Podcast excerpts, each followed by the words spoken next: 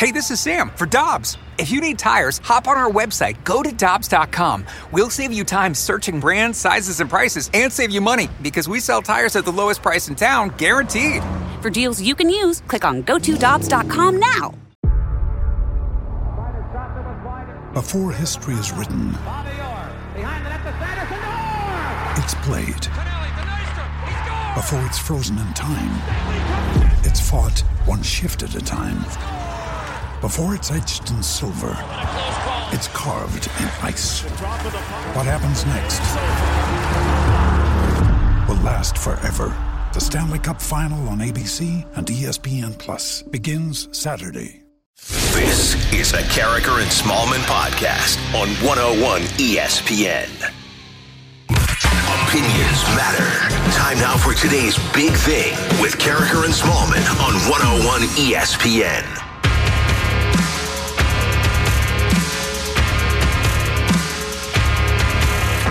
We're going to talk when we get to uh, You're Killing Me Smalls about some of the comments of Blake Snell from the Tampa Bay Rays. And he basically ripped Major League Baseball today and said, uh, hey, I'm not taking any less money. And that's fine. Uh, I mean, he signed a contract for the amount of money, $7 million that he was supposed to make this year.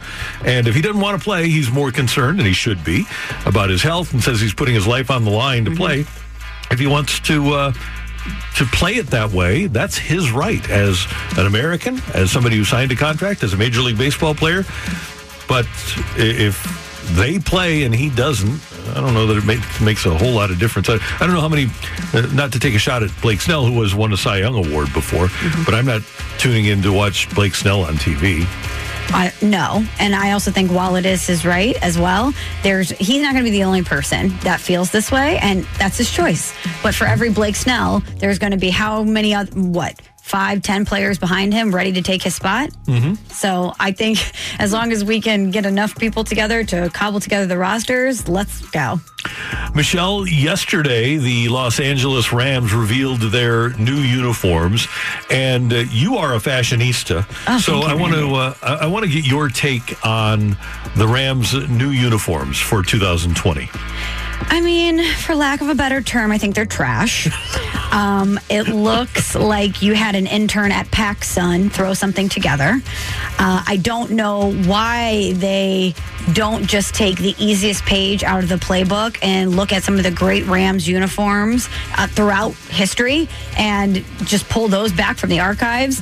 I mean, if you're opening this new stadium and you're cementing your return back to Los Angeles, the easiest, most logical, no brainer decision would be to bring back those Rams whites and say, We are Los Angeles Rams football. Here's a nod to Deacon Jones and the fearsome foursome. And this is what we want to represent as we walk into this new stadium for the first time. And who's going to be angry with that? Well, apparently some fans are. Even though the Rams did say at ramsnewlook.com, the beloved royal and yellow are here to stay. A bold, clean look inspired by the color of a ram horn and the sands of LA. That's like their off white, not washed road uniforms that they have. I think it was called Bone. Yeah, that's what they're calling it, and it's not great. Uh, and I'm, I'm actually uh, pretty liberal when it when teams bring out new uniforms. I'm okay with many, and I'm actually okay, liberally speaking, with their blue jerseys with yellow pants. The blue on blue is awful, and the absolute worst is the bone, which looks like it has iron on numbers.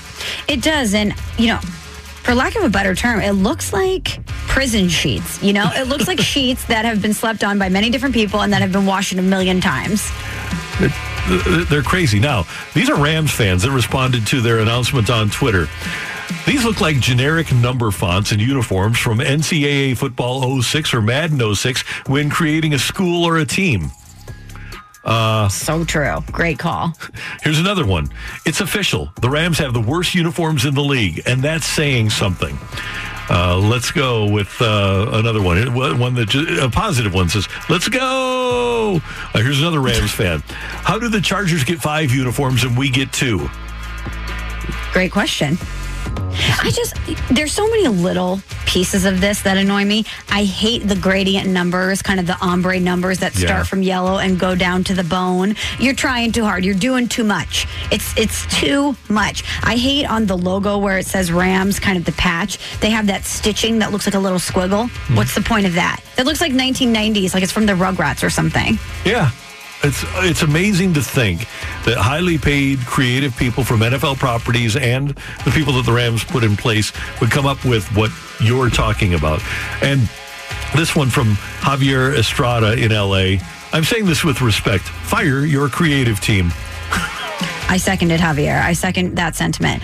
It's just they clearly don't even really they don't have an identity. You know, that's the thing that I think is really interesting about this Rams regime that's in there now. They so desperately wanted to make this move back to LA, and it seems like they put all their time and energy into swindling St. Louis and lying on St. Mm-hmm. Louis and just getting to LA that they didn't really even have a plan of action once they got there. It's like they're trying to be something that they're not. It's it's like trying it's like a kid from the Midwest moving out to California, dyeing their hair blonde and saying, "Hey, I'm a surfer now." Like, "Hang 10, dude. What's up, Cowabunga?" And all the kids from California are looking at them like, "What? What are you talking about? Get out of here, noob!" Like that's what they are. They're the noobs in town, and it shows. Well, and you've got a franchise right down the street, the Dodgers, that have been to back-to-back World Series. You've got a franchise like the Lakers, who, despite a, a mom and pop operation, have been able to bring in LeBron James and uh, Anthony Davis. You've got the Angels, who have the best player in baseball. You've got the Kings, who have won a couple of cups. Now the Rams are in cap hell. Uh, they've got tons of dead money because of the release of Todd Gurley that they gave a contract to that they didn't have to. The release of Clay Matthews because they gave him a contract that they didn't have to. Uh, because of the uh, trade of Brandin Cooks because they, they gave him a contract that they didn't have to and they never have a number one draft choice. Next year, they could lose Jalen Ramsey, who they gave up two number one picks. He's a free agent next year, and there's no guarantee they're going to be able to sign him. And that nucleus that went to the Super Bowl for them consists of a quarterback that there are a lot of questions about, and Aaron Donald. And that's what you've got now. And it, it doesn't seem like, from a creative standpoint, from a financial standpoint, mm-hmm. from a personnel standpoint, that they can do anything right. And they're certainly not giving the few fans that they have reasons to spend a ton of money if and when they can go to that new stadium. You know, I mean, th- they this for them to be successful in this endeavor, they either a have to win a Super Bowl or b get a ton of fans in the stands and generate a lot of money. Right? Right. How many people in LA are going to want to buy these trash uniforms? No one. How many people in LA post pandemic are going to want to drive up to Inglewood and spend a ton of money to watch a mediocre team play? Probably not a lot. So unless they win a Super Bowl, which after everything you just laid out, I don't see that as a as a likely scenario, they're going to be a general failure. And think about it from this perspective. If you are the surfer kid that does go and blonde his hair, dye his hair blonde, mm-hmm. and he, for whatever reason he's got a lot of discretionary income, but doesn't have an emotional attachment to a franchise in LA. Are you? But you have discretionary income to spend on one or two teams, Lakers or Rams, Lakers, Clippers or Rams, Clippers, USC or Rams, USC, duh. yeah, U- UCLA or Rams. Um, UCLA. might, might be a coin flip. Chargers or Rams. I'm going Chargers because they're California based. You know, even though they moved from Sandy. See, that's the thing. Even the Chargers, they knew what to do with their uniforms. They don't. They don't have a lot of. There's not a lot of love lost in LA for the Chargers. They're certainly struggling more than the Rams in the quote fan department. But at least they have an identity. At least they know who they are, and they're just hoping that people jump on the bandwagon. Yeah. My point is, is that if you are an overall sports fan, there's two basketball teams, there's two college football teams, there's at least one, maybe if you're a bandwagoner, you don't go to the Kings or the Ducks at the moment, but you certainly take the two baseball teams and the two basketball teams and the two college football teams over the Rams. And maybe you take the AFC team because their tickets are a lot cheaper. And you, so you might be able to go to another sport. And they're probably right now as we speak a better team. The Chargers are. I hope that they continue to be. Me too. And uh, they're they're getting free money out of this. The Chargers are. The deal that they worked, they don't have to do anything. They can just sit like we're sitting in our studio right now, and they get 15% of the revenue from that stadium. Wow. I don't wonder, to your point about a sports fan in LA, if you say, okay, I have X amount of debt because everyone's budgeting, everyone's looking at their finances during this time. If they're saying, okay, when I'm allowed to go to a sporting event, I can budget X amount of dollars. I don't know how many people are saying, I'm not even going to mess with the Chargers or the Rams, and I'm just going to save that capital so that I can watch LeBron while I can here in LA.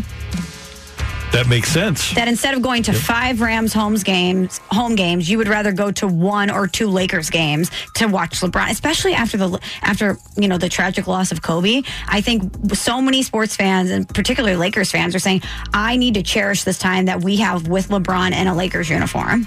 I agree with that. I would, and, and I think I might do the same thing for the Clippers. Mm-hmm.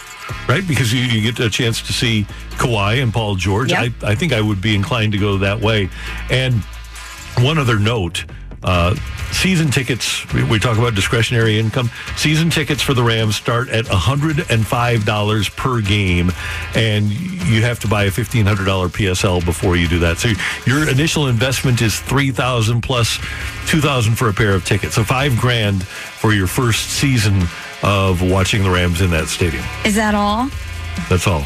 That's for the lowest price ones. How do you think that the Rams and their brass, if you will, are receiving this backlash over the uniforms? Do you think they're stressed about it? Do you think they even care? Do you think they're doubling down, saying, "Oh no, people will come to like it"? How do you think that they're because they're getting universally Well- torched over how bad these uniforms are? They're tone deaf. So it's not that they don't care, it's just that they don't understand. And it's, we know Kevin Demoff well enough. His thing is, well, it's not the uniforms, it's the people that play in the uniforms and how they perform. That's how he's couching this. No, it is the uniforms. Everything that you do when we're, we're cheering for the laundry. We want to like the laundry that we're cheering for. If we're going to buy a jersey, we want to like it. So it's a lot more than the uniforms not mattering and it's the player. I'm not going to buy an ugly jersey. I'm not a jersey guy, but I'm not going to buy an ugly jersey for a guy. Hey, hey, This is the Rams. I bought my Todd Gurley jersey two years ago when they signed him to that biggest contract for a running back in NFL history. So I, I've got my Rams jersey. Are, are you going to buy an Aaron Donald with the, their recent history? no. I'm not either. And ultimately, if you're going to ask people to make an emotional investment, if you're going to ask them to, as Jerry Seinfeld said, cheer for the laundry, then the laundry better look good. And the overwhelming majority of people, even among Rams fans, don't like this laundry. It looks like two bananas is what it looks like. That's Eric Dickerson, and he's right. That's the perfect description. It is. So uh, that's our little shot at the Rams for today, the LA Rams. It doesn't even have to be a shot, it's just accurate. It really is. I would love to get a player off the record and ask the players how they feel suiting up in these in these oh. digs every Sunday. And the, it, it looks like plastic numbers on the road jerseys. Those are going to be the worst. They look very inflexible. They do. But you know, imagine you go to the Packers and what it means to put on that mm-hmm. Packers uniform every Sunday. Well, you know, for certain franchises, you go in and you put on an iconic uniform, or they jazz it up a little bit, and you're you're pumped to play in that uniform. I don't know how hyped I can get to throw on this Pac Sun collab. I'm not excited about it. I'm with you. so, and th- there was a player, Tony Jefferson, went to the Ravens a few years ago. Why did he sign with the Ravens? Because he liked their jersey. Wow, So interesting. if you're sitting at home now, you're, you're a free agency, you can't leave home, you can't visit any place. How do you pick a place? Yeah, Jersey. That's uh, Michelle. I'm Randy. It's great to have you with us on 101 ESPN. Coming up, you're killing me, Smalls. Stick around. That's next. What's totally killing Smalls right now? You're killing me, Smalls. You're killing me, Smalls, with Michelle Smallman on 101 ESPN. Okay, what's killing Smalls is uh, her computer or laptop right now because she left her charger at home. yeah, rookie mistake. So either we better get going or we'll just wait and see. The, the over under. Uh, this segment will end at uh, about 9.26 and 5 seconds. Do we make the eight minutes? I'm going to say yes because I like Okay. to project positivity. Okay. But in the past two minutes during the break, we've dropped from 13% to 8%. Not good. I've had the notification pop up that the computer will fall asleep soon if I don't plug it into a power source.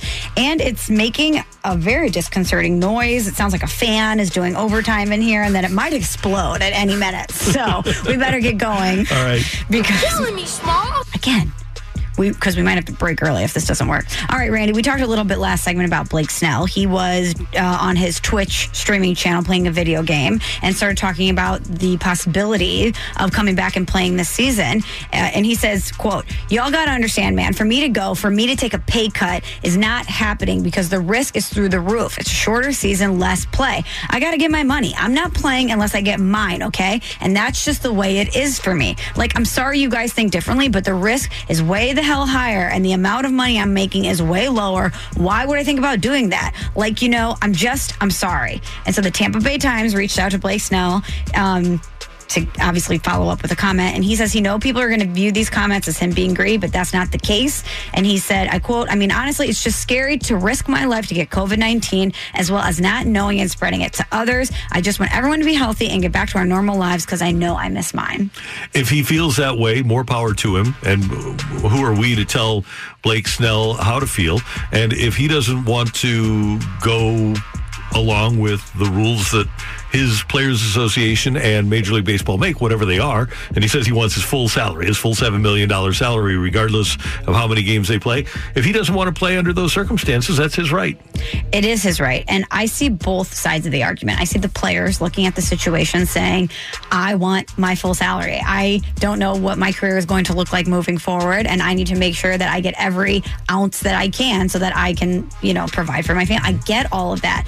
But I don't know how you can expect anything else optically than you saying, I'm not playing unless I get my full $7 million. And you don't expect the general public to look at those comments as greedy. It's going, it's, Oh, it's- whether it's fair or not, that's the way it's going to be perceived. Right. It, it is greedy, but if he, my, my point is, if he wants to be greedy, that's Right. fine. But here's the thing: if they play half the amount of games and they're doing so without fans, logic would dictate that revenue streams are going to be much less, and that's why the owners are coming to the table with the proposal that they're coming to the table with. And if he doesn't understand that, there's nothing we can do about it. I wonder if guys like Blake Snell might change their minds if this all does happen. As as we get closer to the situation and as negotiations intensify, if they see that other people are willing to take their spot, if they in fact choose mm-hmm. not to play, and they see the public backlash that is fairly or unfairly probably waiting them if they say I'm not going to play, I don't want to put myself at risk if I'm not making my full dollar amount. I wonder if societal pressure, if peer pressure, if pressure in general might change their minds. If you're married, pressure from your wife. Exactly. You, you got that. You're making seven million a year. You probably have some payments to make. Right. And like you said, there's going to be somebody that'll be willing to take that spot on the 35 or 45 or 50 man roster. So And yeah, I, I would think that would apply some pressure. Well, and it's hard to really have that argument because he's saying, I'm the one putting myself at risk. God forbid I get sick. God forbid I, I pass it along to other people. But you're saying that that's worth a certain amount of money. Mm-hmm. That, that fear and that sentiment has a price tag, and that price tag is $7 million.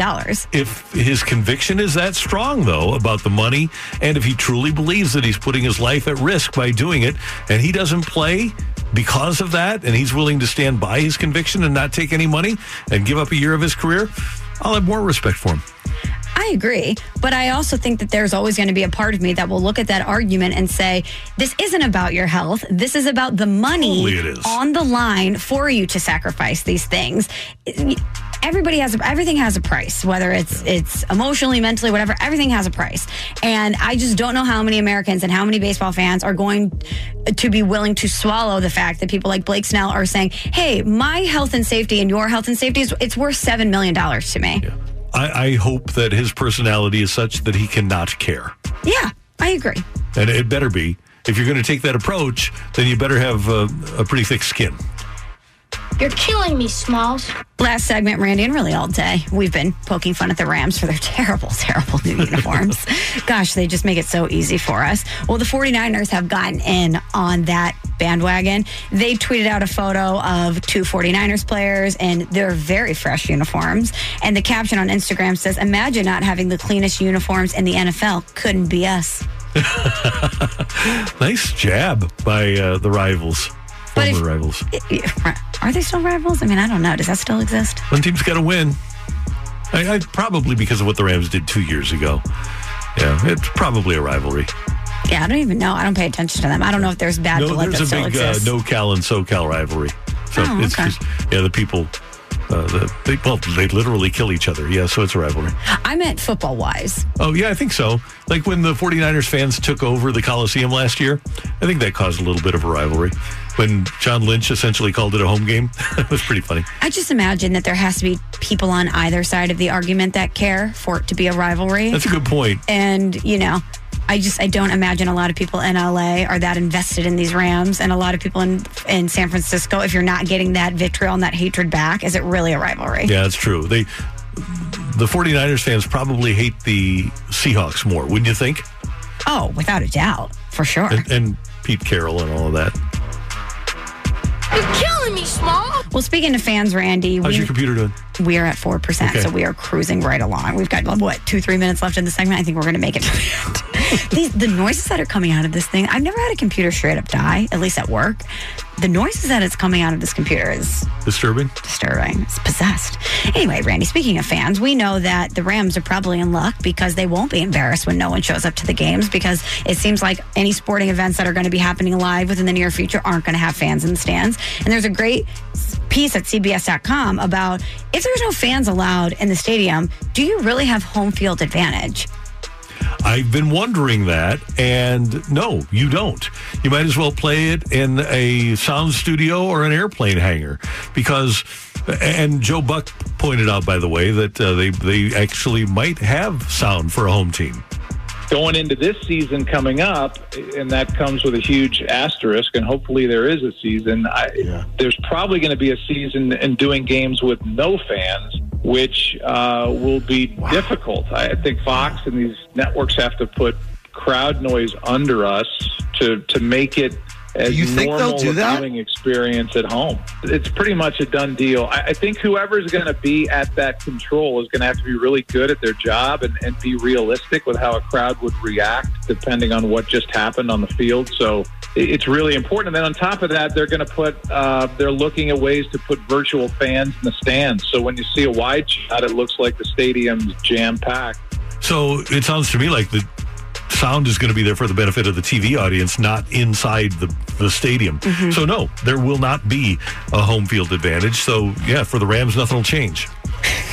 I wonder for teams other than the Rams how that's going to impact them. We talked we talked about this a lot, New Orleans? Yeah, I mean, there's we've we've talked about it in relation to college football, in relation to baseball, to hockey, but in the NFL, I mean, that's going to be huge. It, I mean, mm-hmm. think about Seattle. You know, when it's so loud in there that you can't hear the count. I mean, that's something that is certainly an advantage for the Seahawks. Right.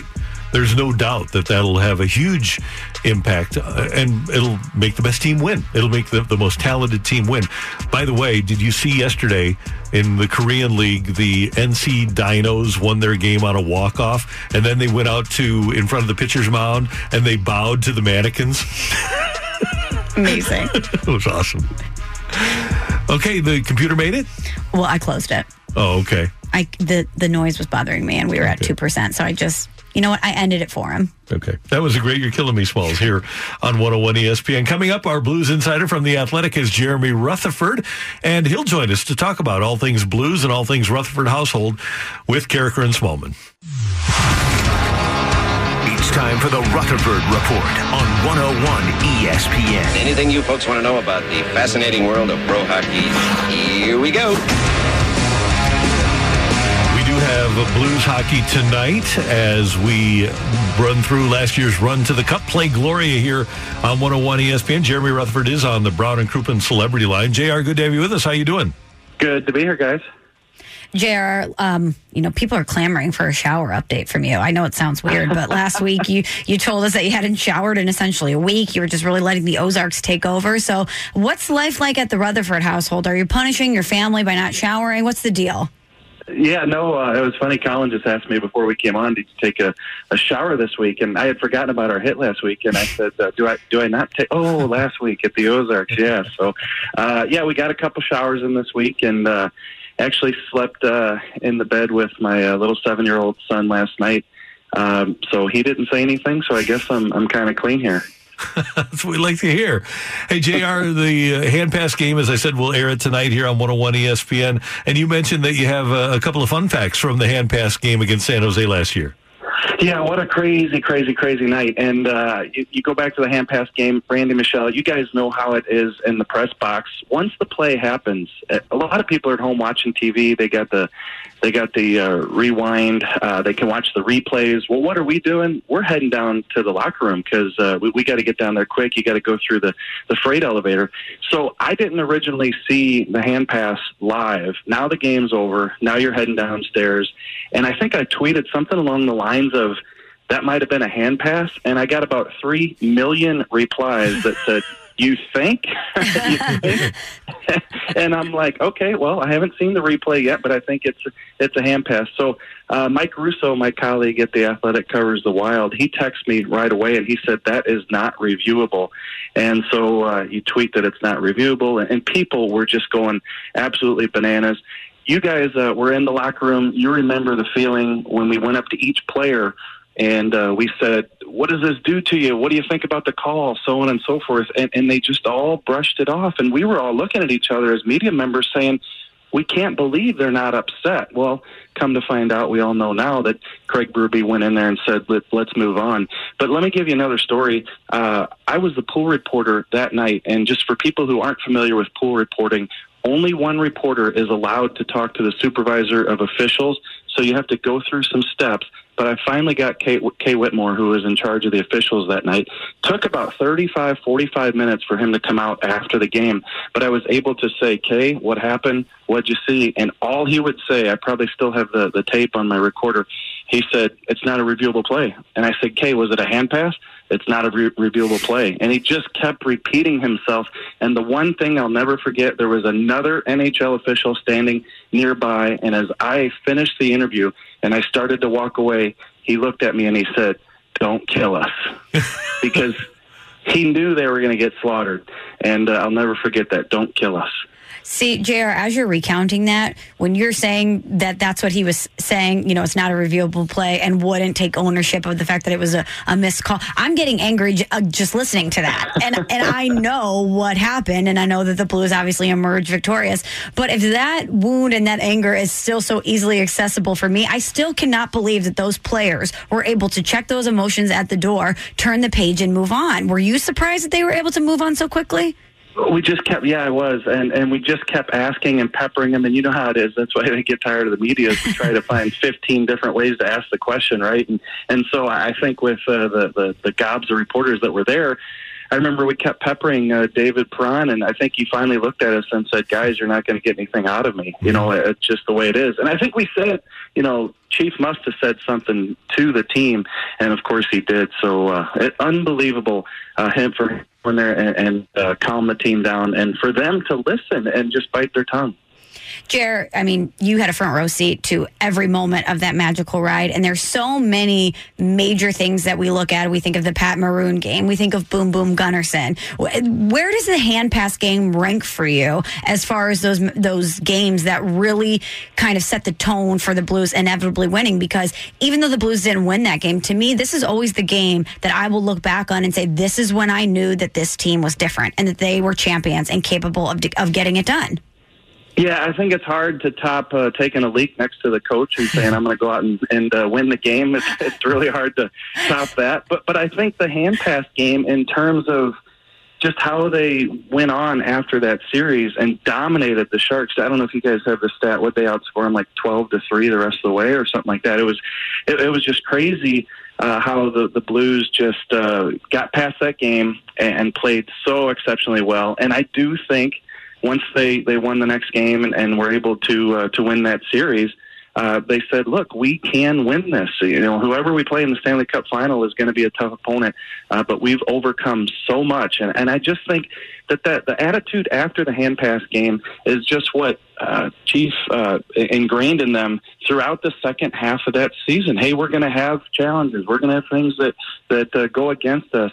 Uh, but what was the big word that we remember writing and saying all last season? Uh, the second half was resolve. They had that uh, resolve uh, just just to move on, and that was the poster boy of the uh, resolve was that hand pass game. JR, your colleagues at The Athletic are doing a great job of staying in touch with the powers that be in the NHL. It doesn't seem like there is a lot going on at the moment. It seemed like last week, the week before, there was a lot more going on in regards to perhaps setting something up to bring the NHL back. Have you heard anything lately? Yeah, no, it's weird because uh, we were actually getting some sort of heads up on uh, there was going to be an announcement on the early June draft, and then that came and went, and now Bill Daly is saying that might not come until next week. It seemed like they were moving forward on, on some of the details, but I think the biggest thing here uh, Randy and Michelle is they just don't want to uh, rush anything. So you heard uh, Gary Bettman say at the uh, seminar, the web seminar, that uh, he still feels like they're going to play hockey this year. And as Pierre LeBrun has reported, the return to play committee continues to meet. I think back to back days, Tuesday and Wednesday. So they're trying to iron out a lot of the details. That just don't have anything nailed down yet in terms of an announcement. Jer, one of the things that Randy and I have kind of kicked around is that the NBA and the NHL are relatively quiet compared to baseball. Baseball has at least floated out specific dates that they're hoping to return. Now, whether that comes to fruition or not is another story. But one of the things Randy and I were kind of wondering is if if the NHL and NBA are kind of waiting to see what happens with baseball and then they're deciding what they want to do. Essentially, I want to know if you think that this is an arms race, if there's any sense of urgency for one of these leagues to be the first one to return, or if there is conversely trepidation and they're kind of saying, we don't want to be the first one to do this. We kind of want to see how it plays out with another league first. Yeah, no, it's all, all great points. Um, I don't think the NHL would be in a position where they're racing to be first. Uh, you know, not that you said that, but uh, I'm just trying to think out loud here. Uh, if you go back to when the NHL canceled, they waited until the NBA canceled uh, the night before. I remember being in Anaheim and thinking uh, that they could cancel then, and they didn't. They waited until that uh, first test in the NBA and, and, and then canceled the next day. I do think that baseball is probably um, the lead here. I know football is the big sport, but uh, with uh, baseball trying to get their season going right now, uh, that's all the conversation. And so, you know, Gary Bettman has said that all the, the leaders of these sports have uh, been in contact uh, with each other. So I, I'm sure they're working hand in hand uh, a little bit. I would think that the NHL is going to try to see uh, what baseball does, and even some of the plans that you hear, the pods, you know, going to Arizona, going to Florida. Some of these things have been really similar. So you know, I, I would think that if baseball some progress on that front. I think we'd hear about some progress on uh, hockey as well. JR, before we let you go, we've talked uh, about the Rams' new uniforms. What are the worst uniforms in Blues history? it's got to be uh, the trumpets, the clowns, right? Uh, that's uh, that's a good one. Uh, you know what though? I, I think that uh, this diagonal and the red, uh, since it's come back here with the retro mm-hmm. jerseys, mm-hmm. it's changed the opinion of a lot of people. What do you guys think? I thought that that was the worst. I thought that was worse than the one with the smaller blue note and then the word blues uh, over the top of it. I, I thought that the red was worse, but looking back now and looking at the new red. I kind of will go to the one with the blues name over the top of the smaller blue note as my worst of all time. Is it? Yeah, yeah. That is an odd one uh, when you go back and, and see that in old pictures and, and video. Uh, but I would have said the the red and the diagonal, but uh, I think it, it's changed my mind. Listen to this. I'm 45 years old, and I'm going to say this word. I think it pops. Ooh. I think it pops. I think it does too. Michelle? Um, you know, I'm a product of the 90s, so I'm always going to be a fan of those red diagonal jerseys. I love those. I actually put on social media a motion to wear those the rest of the season after the Blues wore them a couple games this season. I thought they looked amazing. JR, amazing usage of pop there too. Yeah, yeah. Hey, and just real quick, uh, talking to Jim Woodcock a couple weeks ago when I did a story uh, that involved those jerseys, he said the reason they wanted to get rid of them was because they were associated with Keenan yep. and all the bad things that happened for those couple of years. So when Jim Woodcock came in, he was in charge of the marketing. He, he said, "Look, if we're going to turn things around here, the first thing that has to change is, is the uniform." So really interesting mm-hmm. uh, that uh, that that was the reason. Jr. Great stuff as always. Thanks. Have a great day, and we'll talk to you soon. You guys too. Thanks. That's our buddy Jeremy Rutherford, our Blues insider from The Athletic. You can follow him on Twitter at JP Rutherford. You can follow Michelle Smallman on Twitter at M Smallman and the, the Gram or the Insta. What do we call it? IG, Instagram. IG, Instagram. Randy, you can call it whatever you want. Okay. Well, I'm on the IG too, and it's RJ Karraker, or you can follow me on Twitter at Randy Karraker. I'm going to change one of them. I'm not sure which one, but I want to get some conformity to my social media presence. It's just easier to say, right? Follow me on Twitter and Instagram at, at Randy Yeah. Karraker or So whatever. I will do that if I can figure out how. We're going to have the crossover to Scoops with Danny Mac next on 101 ESPN. Time now for the crossover. Brought to you by Dobbs Tire and Auto Centers. Your best choice for quality tires and expert auto service. Dobbs, the crossover on 101 ESPN.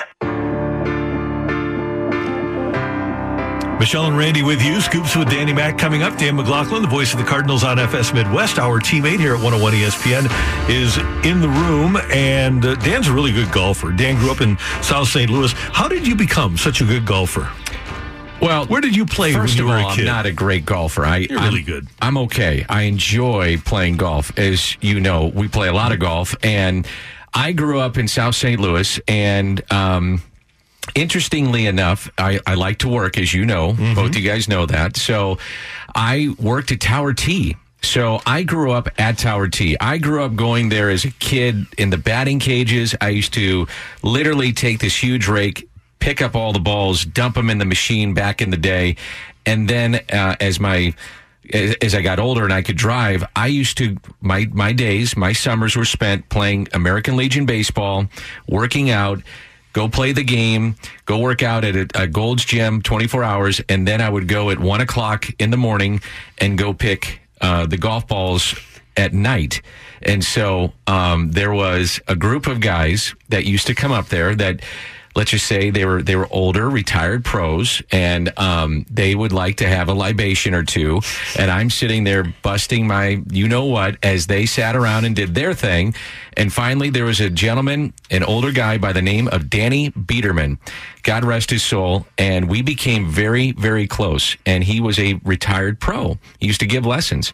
So when somebody would be out on the tractor picking up the balls and then waiting to bring them in, and then I would pick them up and put them in the washer, and it'd be three in the morning, the lights were still on, and I'd say, Danny, you know, give me a lesson. Give me a lesson, you know, like give me give me something I can work on. And so I would bring my clubs every night and he would give me a lesson. And then the next day I would be back at six AM to cut the grass and do all that kind of stuff and maintenance, and then we'd go have lunch. And that's what I would do every single day That's in my summers. What, yeah. what a great memory. Oh, it was awesome. Tower Tee was great. I was really sad when I heard the news that it was going to shut down, and then I was really happy about it coming back. And look, I understand times have changed and things happen and business happens, but se- as a sentimental guy, and I do get sentimental, I'm an Irishman, man. What do you expect? um, a lot of memories there, man. I mean, just going there with my brother and, and hitting balls and and then playing the the par three countless times, and then the betting on the putting green countless nights of watching the money exchanged hands between the pros. That was fun too. So the pros are betting on on the putting green, right? They're all doing their thing, their side bets, and then we would have bets on the pros and who would win. So that was always fun too. There were just it was great characters up there, and uh, I'm, I can't wait for it to open back up and and people to enjoy it too. All golfers, Dan, have a club that that's their favorite. What's your favorite club? Oh, Tower Tee. Old school Tower Tee par three, man. Takes me back to my, my days. Of No, being- like in your golf bag. What's your favorite Oh, club? that club. Okay. Yeah, but Uh, Tower, t- Tower Tee is not a club, club. but you know it's not highly exclusive. You might it's South City, but um, uh, the, my favorite club is my Gap Wedge. I, I I love my Gap Wedge. I can hit it different ways. I can choke down on it, hit it low, hit it high. Can spin it a little bit. That's that's it. And anything I can possibly hit straight, which is no club in my bag, like everybody else. How about you, Michelle? Um, I am exclusively favorite towards my seven iron. Love my seven. Yeah. Yeah. I hate my driver, hate it. So if if the distance is enough that I feel like I can use my seven, I'm go- I'm always going to use my seven. I used to be nails with my seven iron. Mm-hmm. I mean, I could, I, I was there. I could pinpoint it. I, I had it. I could judge wind conditions and get it where I want. And I can't do it anymore. Really? It's terrible. And I got a little Jim Furyk in me too. I got like a little waggle at the top, and I got my swings in a million pieces. it's just bad, man. It's just bad. But I love playing because it's fun. I love playing too, and it's. Uh, I I don't have a club right now that I like. I'm, I'm furious with all of them. you want to throw them out in the I, I this is bad i in i guess it was november or december i took a trip down to florida with two of my buddies first time i had done an actual just golfing trip and the two guys i'm with are really good and let's just say I get a little competitive, and let's just say there may or may not have been a little money on the line. And so uh, we're going down to one of the final holes. We were playing 36 every day, if not like 40 to 45, as much as we get in before dark. And so we're, we're it's going back and forth, and I've got this um, rescue club that I pull out, and I usually can hit this thing really well. I mean, if I need to keep it in the fairway, keep it straight, keep it where I'm wanting to go, I, I'm okay with it. And I don't, and I am just furious. And I'm embarrassed to say this because I get on my kids when they get mad in golf. I took the thing and chucked it in the pond. I, I was so mad. I said, I'm done with you. You've betrayed me. And I threw it out. and then I got my wallet out and paid the guys, and I was upset. Double mad. Yes.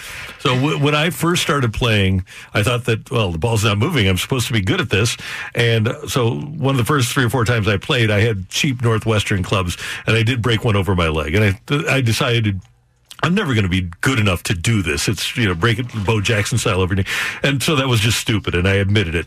But then later on, one time I'm out playing with Mike Kelly, and I hit a bad shot with my driver, and I just, and we, we all do this. I, well, most of us, I guess, but I just uh, gently helicoptered it forward. You know, Gently. on. It was gently. Gently. But it hit the back, the bumper of the, uh, cart and broke in two. and it was, I did, I didn't. You knew what you were doing. No, I did not throw it out of anger. It was more just out of mild frustration. I said, come on, uh, you're terrible, Randy. And I just tossed it and it broke. What's the difference between anger, Michelle, and mild frustration? Isn't that just a level of anger? Yeah, and I would think that if if your mild frustration is forceful enough to break a golf club, that that That's counts the as thing. I didn't throw it hard. If I would give you guys this, if even if I hadn't broken it over my knee, if I had winged it and it had broken, I would say, yeah, okay, because I did admit breaking one over my knee. But this one, it really was just a soft toss, and it was just it was the worst scenario because I guess the club hit the the perfectly bad spot on the cart, and it just broke Just broken too. Yeah. You know, that is one of the things when people ask me, what do you miss about like baseball and sports and stuff? I miss um, my buddies on the road that I play golf with. You know, uh, back in the day, I used to play with Mike Shannon all the time. Mike had the connections everywhere. He's America's guest, knew everybody. We're on the best golf courses you could possibly imagine. And Mike always liked to get out early, early, early. So literally the sun is barely coming up and the dew is still on the grass for sure. And they're cutting the greens and all that stuff. And we're teeing off. We're already on like number six. We, we'd be done by nine, nine thirty, you know, but playing with Mike Shannon, and hearing his stories and playing with Ricky Horton and playing with Tim McCarver and playing with Al a number of times. I miss that. And I miss like Chris Welsh is one of my really good friends and we, he's, Mm-hmm. He's the big- Reds analyst, right? Yeah, he's the Reds analyst. And so he's a huge golfer. So we would play golf all the time. If he was here, I had it set up here. If I'm in Cincinnati, I'm at his place. Um, you miss that, man. You just you miss the relationships with the, the the people that you see and you take for granted every single day. But hopefully, we'll get it back. I'm positive that uh, we're going to have some a semblance of sports coming pretty soon. You don't have to confirm or deny, but I wish you would. But legend has it that there were people that would have tea times with Mike Shannon. He would walk into the hotel while they were waiting in the lobby, walk in, go up, get his clubs, and come back down with his clubs ready to play. So basically, what you're saying is that Mike maybe had, had not gone to bed. Yes. Um, I again, I can't confirm or deny, but that does ring a bell. Yeah, it does kind of seems. Uh, yeah, it seems eerily correct. I, but I, I can't confirm or deny. Greatest constitution of any man ever. I've never seen anything. I, you know, he's just when they say there'll never be that or there'll never be this type of person. When they say there's never going to be another Mike Shannon, I'm hundred percent. I'll take that. Take it or leave it. I'm taking that. That there is nothing like being around Mike Shannon on a daily basis. He's a, just one of a kind and a, just an awesome dude. Awesome. Looking forward to Scoops with Danny Mac. Chip Caray joining you. Yeah, Chip Caray's going to talk about uh, growing up, Caray, growing up being the the grandson of the legendary Harry Caray, and his dad was a legendary broadcaster, Skip, and so Chip will be on. and We'll talk a little baseball. Also talk about because he was the voice of the Cubs in '98, and the documentary is coming up, and just what he wants to see out of that. But really interesting stuff. Hopefully with with Chip, I, I want to get into his family more so than just hey, do you think baseball's coming back? So we'll see what he's got for us. Looking forward to that. Looking forward to it. Thanks, show. guys. Freeze Pops, great to have you back. Great to have your machine not burning up today.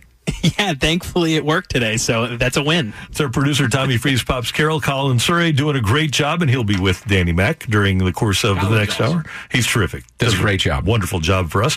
Michelle, as always, this was a lot of fun. This was fun, Randy. See you tomorrow. We will do it again tomorrow, and uh, we appreciate Bo- John Brebbia taking some time with us today. For all of us, thanks for tuning in, texting in, being a part of the show, and until tomorrow at 7, have a great day, St. Louis.